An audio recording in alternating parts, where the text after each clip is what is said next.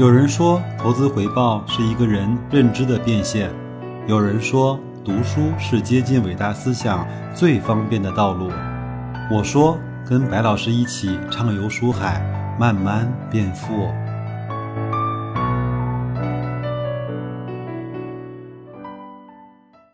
各位书友，大家好啊！我们今天一起接着来一起读书，一起慢慢变富。我们今天分享这个话题呢，和最近的市场。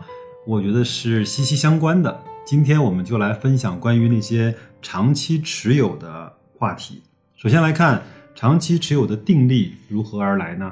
作为一个投资者，如果不具备必要的抗震能力啊，经受不住百分之二三十的向下波动，在极端情况下经受不住百分之五十的向下波动，在今天的中国股市呢，就难言长期的投资。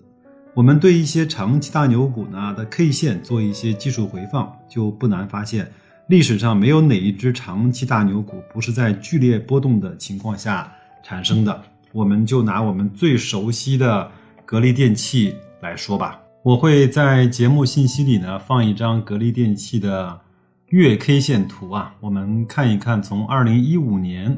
到现在短短的四五年时间里，格力电器的股价以月为单位出现了多少反反复复的坎坷？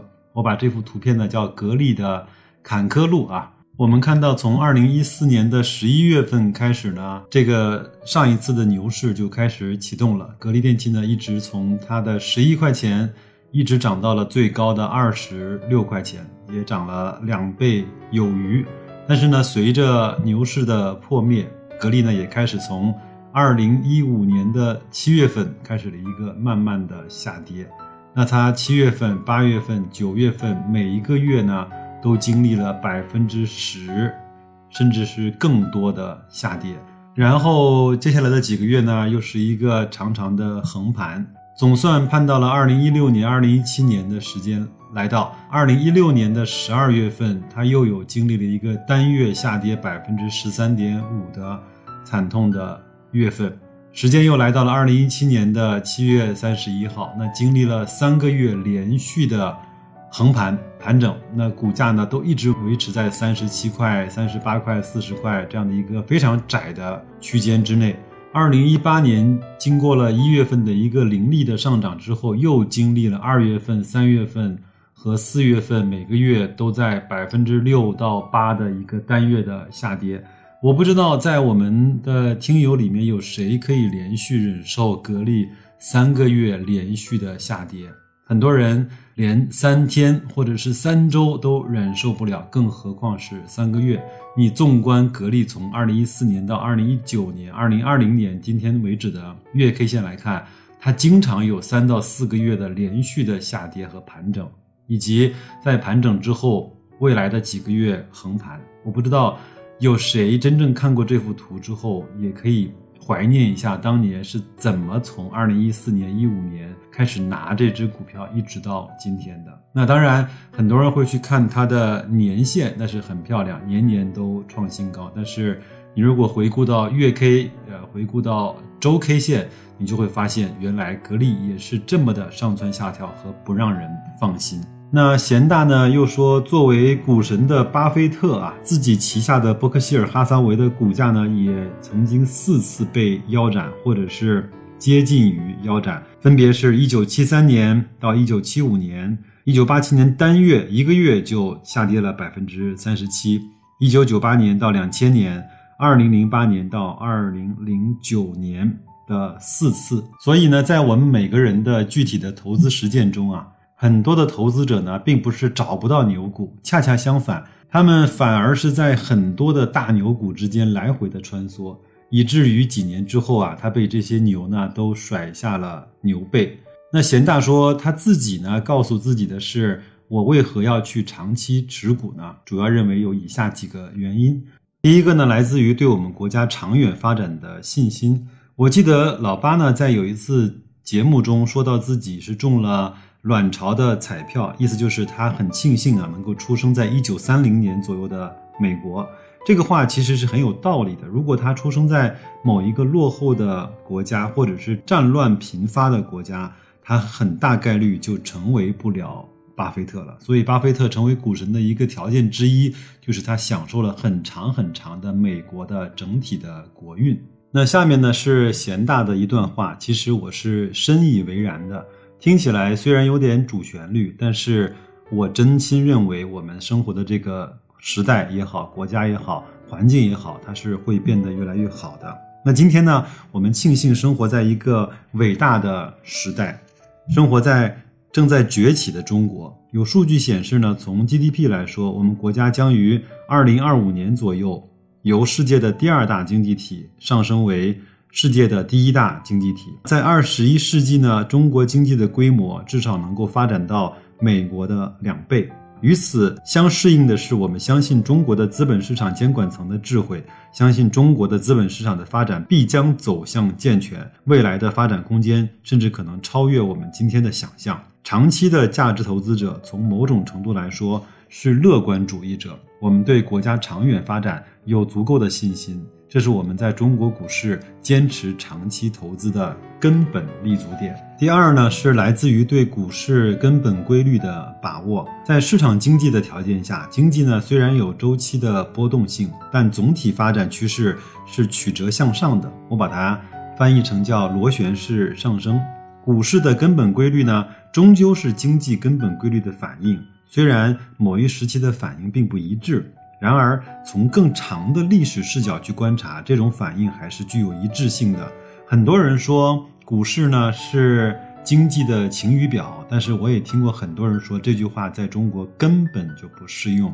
但是我认为它还是能够从一定程度能够反映出我们经济的发展。以前的制度不健全，人心不是那么的成熟，但是我觉得随着时代的发展，这个事情它一定会。走向国际的呃水平和整个国际的规律所去接轨。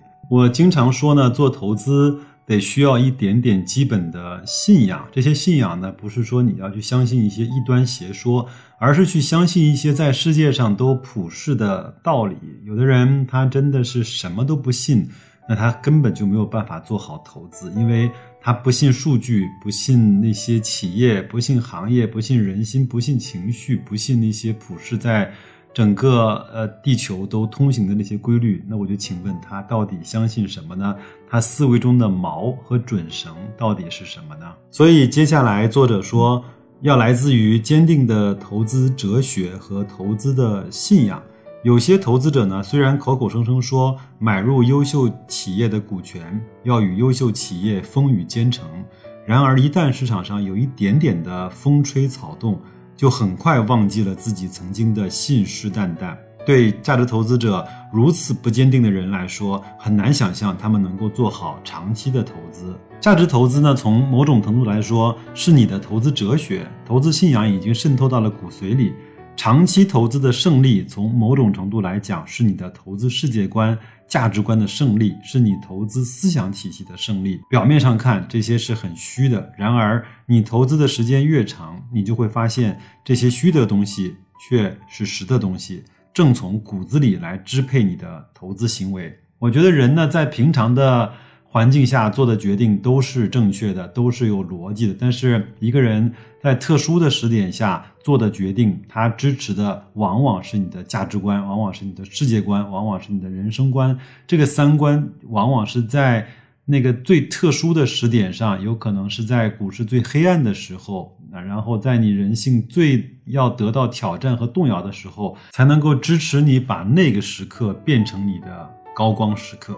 最后一点呢，第四点也是最基本的一点，当然是来自于对你所持有企业的深刻理解。有的朋友可能会问啊，他们在投资哲学、投资理念、投资信仰上是没有问题的，也十分相信买股票就是买入股权的思想，但是呢，在研究企业时缺少商业的洞察力，该怎么办呢？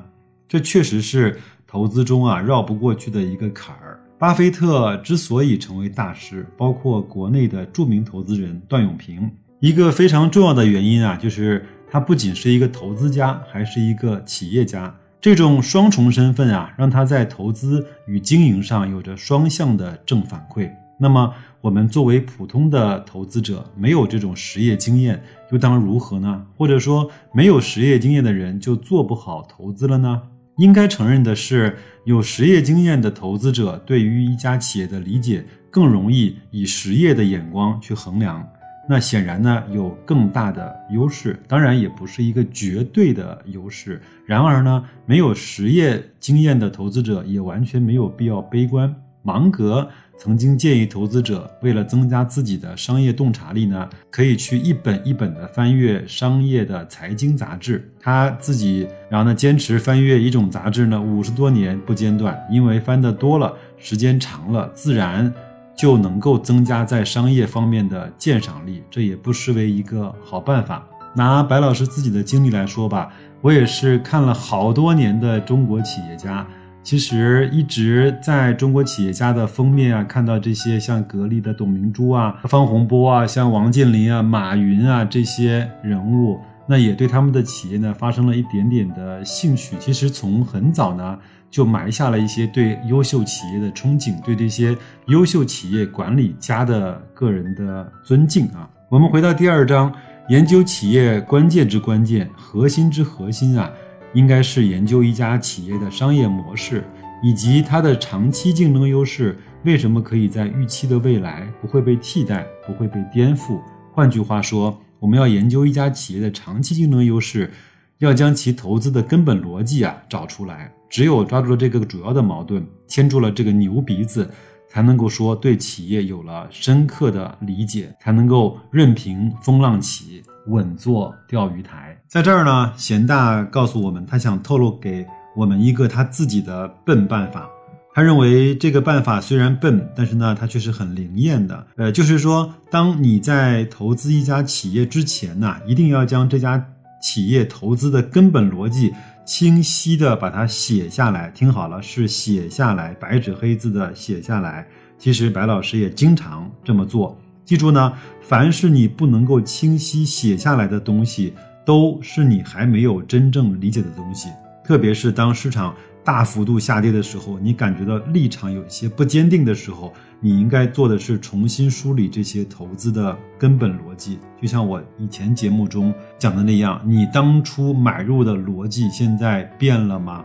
如果没有变的话，你为什么要去仓皇卖出呢？并且要问自己，这些投资的根本逻辑发生根本性的变化了吗？如果没有，那你就要去远离你的账户，该干什么去。干什么吧？如果你更贪心的话，你可以去加买一点点。白老师就经常这么做。由于时间关系呢，我今天就给大家关于长期持有分享这一点点，后面还有很多很精彩的观点，比如说长期持有什么时候卖出，长期持有应不应该做波段，长期持有应该怎么去面对回撤，我们后面的节目再分享。在结束这期节目之前呢，请大家看一看我在节目信息中留的另外一张图片，是一个我在一个东方财富的网站上看到的一个问答。我觉得那个问答代表了很多现在投资者的一些共同的特征吧。我给大伙儿念一下啊，他说：“某某老师好，我想咨询一下格力电器，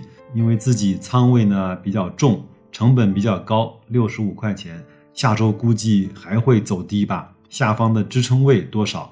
需要减仓后低吸吗？小韭菜一枚，望老师解惑。他把这个问题呢悬赏了六十八块，我只能觉得他能够很快的从一个小韭菜生长成一个茁壮的大韭菜、老韭菜。我就觉得特别有意思啊，就是下周估计还会走低。如果有人知道这个的话，那为什么现在不把股票全部都卖掉呢？那下方的支撑位多少？你怎么知道很多人在哪个点要买呢？那减仓之后需要再低吸吗？如果你确认它是下跌的话，那你不仅要低吸，而且你可以去融券做空它呀。但是这些所有的所有。都都是要建立在你对市场的预判，或者是你对市场的预测，而且我们是一个正常人都知道，我们没有办法去预测市场，就像我们没有办法去预测下一次抛硬币是正面还是反面，就像你也没有办法预测澳门赌场里的下一把百家乐是大还是小，是庄还是闲。那如果能够这样的话，你早就成世界首富了，不是吗？这些最简单的逻辑思维都还搞不懂，还要去求助一些别的外部的力量，还要去花钱，那我觉得也真是挺有意思的。至少我们这些听我这个节目，或者是在喜马拉雅前能够长期的去听这些财经类新闻或者节目的朋友们，应该不大会犯这个错误吧。我也不知道，那反正我还是祝各位投资愉快吧。咱们下周同一时间再见。